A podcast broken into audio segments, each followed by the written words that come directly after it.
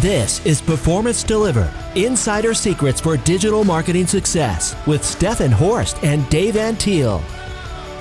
Welcome to the Performance Delivered Insider Secrets for Digital Marketing Success podcast, where we talk with marketing and agency executives and learn how they build successful businesses and their personal brand. I'm your host, Stefan Horst. The topic for today's episode is which channels you should leverage to grow your personal brand.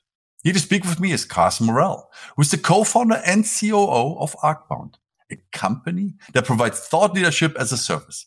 Arcbound is one of the fastest growing personal brand marketing firms focused on working with Fortune 500 executives, venture backed founders, Ivy League professors, and best selling authors. As a natural operator and leader, Carson has grown his team to over 30 FTEs and over 40 clients in under four years, with plans to scale Arcbound to thousands of clients by the end of the decade. Carson, welcome to the show. Great to be here. Thanks for having me. Well, Carson, before we start talking about um, personal brand and, and, and you know whether you need to or should work on your personal brand, and then if you decide to do that, how to do that, tell our listeners a little bit more about yourself. How did you get started in your career? What led you to founding Arcbound? Yeah, for sure. Um, yeah, so I have a bit of a non-traditional background. Um, I have half a degree in finance and accounting. And while I was in school, I was managing a coffee shop and working full time, putting myself through school.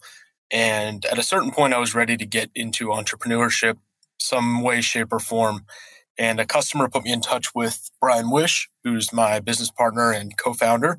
Um, and shortly thereafter, uh, after a, an internship with Brian, we found that we had a really good partnership and complementary skill sets. And it became a an opportunity for me to apply uh, some of my interest in operations and finance to something different. So I, I left school. We started the business right before the pandemic started.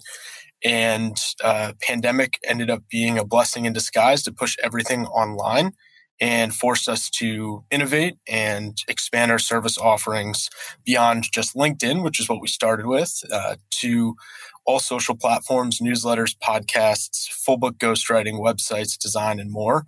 Uh, and really, what is a full service personal branding firm that we've developed. Um, and uh, yeah, it's just been it's been a blessing to build an incredible team, and uh, we're growing quickly and have an exciting future ahead of us.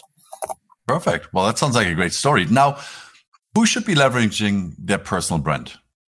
Short answer is uh, anybody who wants to drive some kind of result. At, at this day and age, everything's online, and ultimately the fastest way to market with a message is through a personal brand. You can outpace and outcompete any corporate new corporate brand uh, with a personal brand right now, given the current media landscape. And so, yeah, anybody anybody in business, anyone who's a creator, an artist, whatever it might be, um, there's always an angle to be leveraging your brand.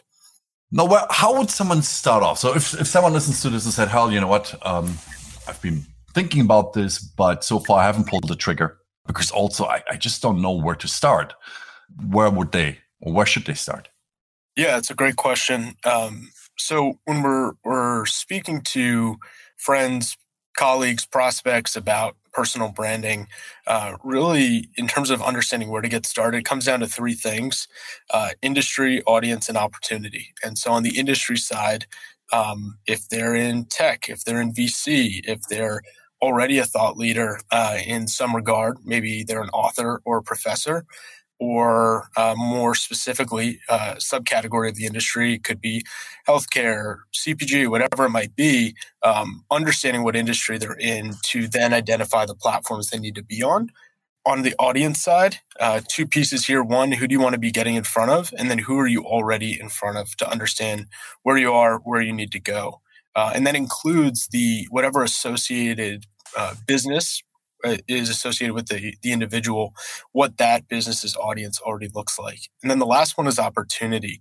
New platforms are constantly ar- ar- arriving in, on the scene, and uh, there's constantly potential for new creators to get out in front, grow a new audience uh, on a new platform that's just come out. And so, early days of TikTok, just three, four years ago, people got in the ground for there have been able to build a platform that they can then transfer over to all other uh, different media assets like LinkedIn, newsletter, website, etc. So really comes down to those three, and um, depending on on who they are, their audience, the opportunities, that's how we identify where they need to be focusing their their effort and resources.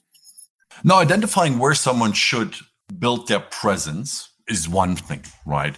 But then, how do you go about identifying a message that resonates with your audience, a message that displays you or broadcasts you in the right way? Yeah, absolutely. Um, so there are a couple different things to consider. One, it depends on the platform. If you are on LinkedIn, the content you need to produce to be differentiated and stand out is different than the content you need to produce on TikTok or Instagram. And so it really varies platform to platform.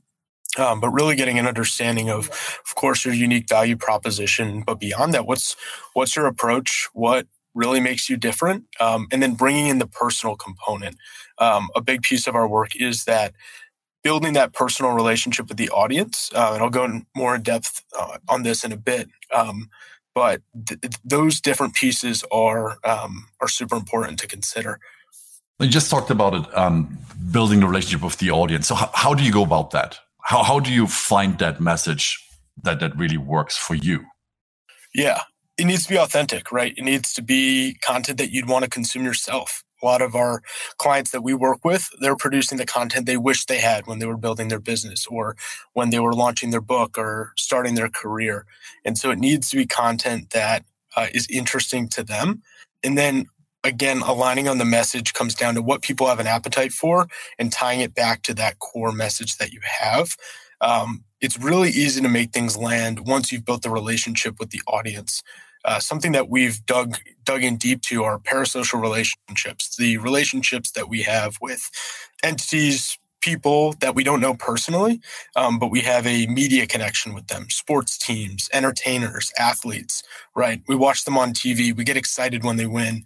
We cry when they lose. Um, that is the core of on a much smaller scale building your personal brand right how do you build the connection points up that show that you're a person too. You go through experiences just like them, build that trust, and then it creates that foundation to be able to land your content, land your message, get that across. And each one of your posts or your comments, that's the parasocial interaction that builds up to that parasocial relationship. Yeah.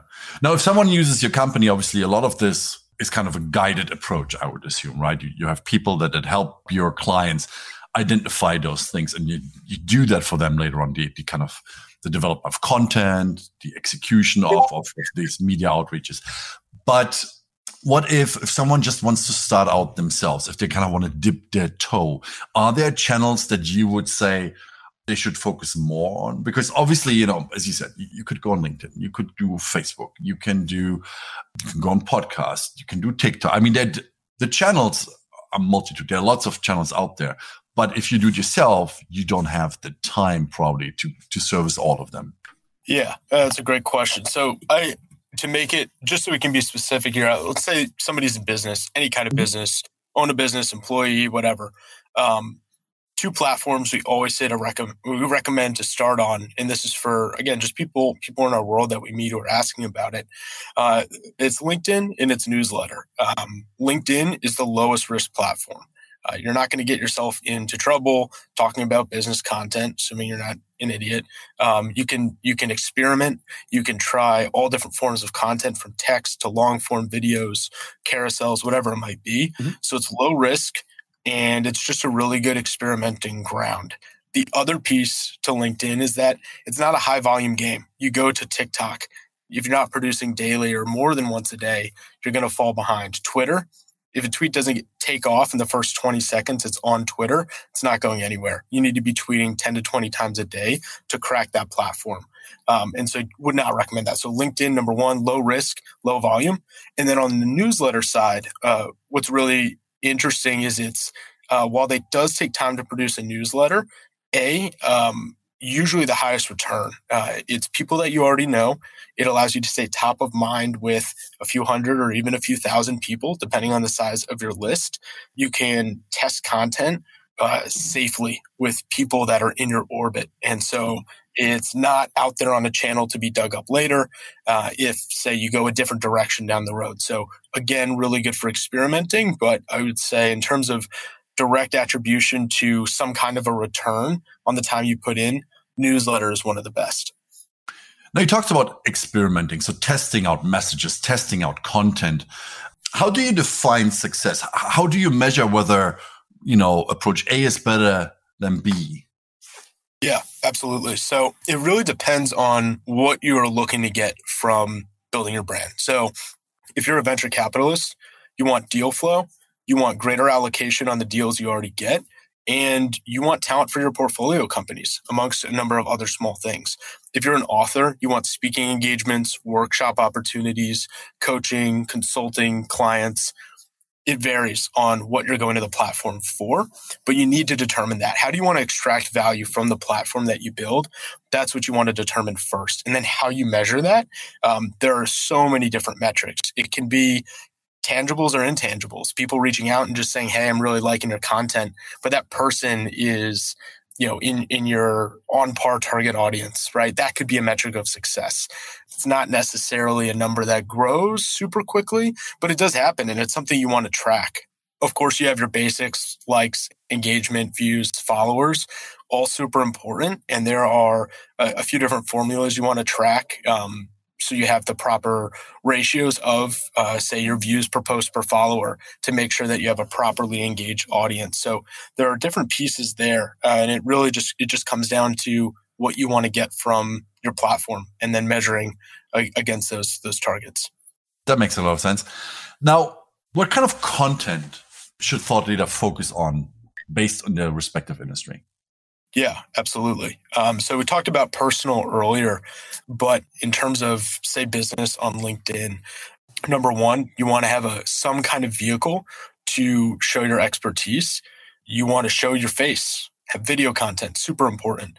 LinkedIn lives, pieces like that. Uh, again, building the relationship and creating that association between your face and the message. So when sales comes up, they're coming to you because you're putting out sales content, whatever it might be. Um, that's a piece of it. Uh, in terms of themes and topics, that's where it gets into experimentation. Of course, there's going to be the topics you want to talk about, uh, and there are ways to make those topics land. But you also need to pay attention to what's going on in uh, pop culture, what's going on in world news, what's happening around you that relates to uh, the industry or the vertical that you're in, and making sure that you're producing content that's timely.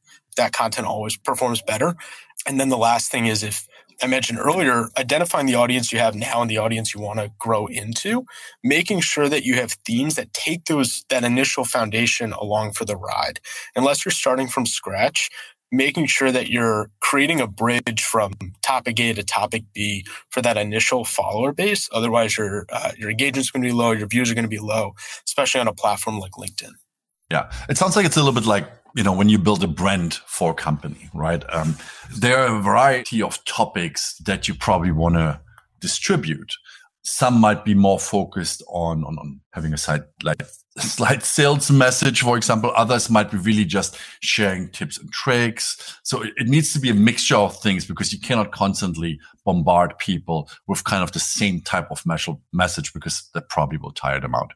Yeah, exactly. Now, when when someone is in an organization and, and you know in, in a more senior role, how how can they convince the company to actually potentially pay for for a service like yours? Yeah, absolutely. Um, number one is do it yourself. Show the value, deliver the value, show that being out there and building your brand drives results back to the business that are measurable. Um, if it's a larger organization, uh, there's value in the public perception and the messages that you put out there. Uh, there's value in content that drives awesome talent. There's value in content that drives traffic back to the company website. So, really being able to demonstrate success in numbers of some sort is really helpful. Of course, at the C suite, it's a lot easier. Um, and something that we see a lot of organizations do that we work with, uh, you know, we'll start with one C-suite executive, and then we'll scale to the entire team. Um, and the the first piece is true, right? Start with one, see how it drives value back to the firm. But when you multiply that by five or eight people, uh, your impact scales significantly, and you again you outpace the corporate corporate marketing efforts. Uh, it, all it takes is uh, two of those people to really be crushing it um, to make a bigger dent than possibly the company brand is. Interesting. When you when you work with people, um, what kind of results have you seen? I mean, again, obviously results depend on what someone wants to achieve. There could be kind of, I just want to, I don't know, promote my new book, right? So the author wants to get visibility, probably get on podcast to talk about it, etc. Um, for for for business leaders, they might want to go on to conferences and get speaking engagement.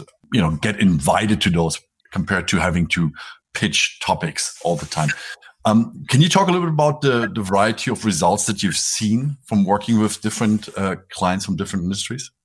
Yeah, absolutely. And first thing to note is the results take time and everybody's on their own track or their own arc, right? With their building their content. Uh, might take somebody two to three years to find real traction in that content audience fit. It might take somebody a couple months. Uh, we have a, a, client in the legal industry who's only been with us for four months or so. Uh, and through building his content on LinkedIn and uh, driving people back to his free webinars, he's closed three six figure legal deals. And that's way ahead of schedule from what we see. Um, but it can happen. And that's the the value in it. That's the magic of it, especially for somebody with an established organization like this client. On the other end, it might be an author who has one successful book under their belt, but has a smaller audience. And it takes time to build that audience up. But again, if you stick with it, uh, we have a lot of clients who have been with us three, four years. These opportunities that flywheel starts to roll organically and it's a speaking engagement a quarter. It's two podcast placements a month that come inbound. It might be a deal to go speak at every corporate headquarters for a particular organization. We see those things a lot.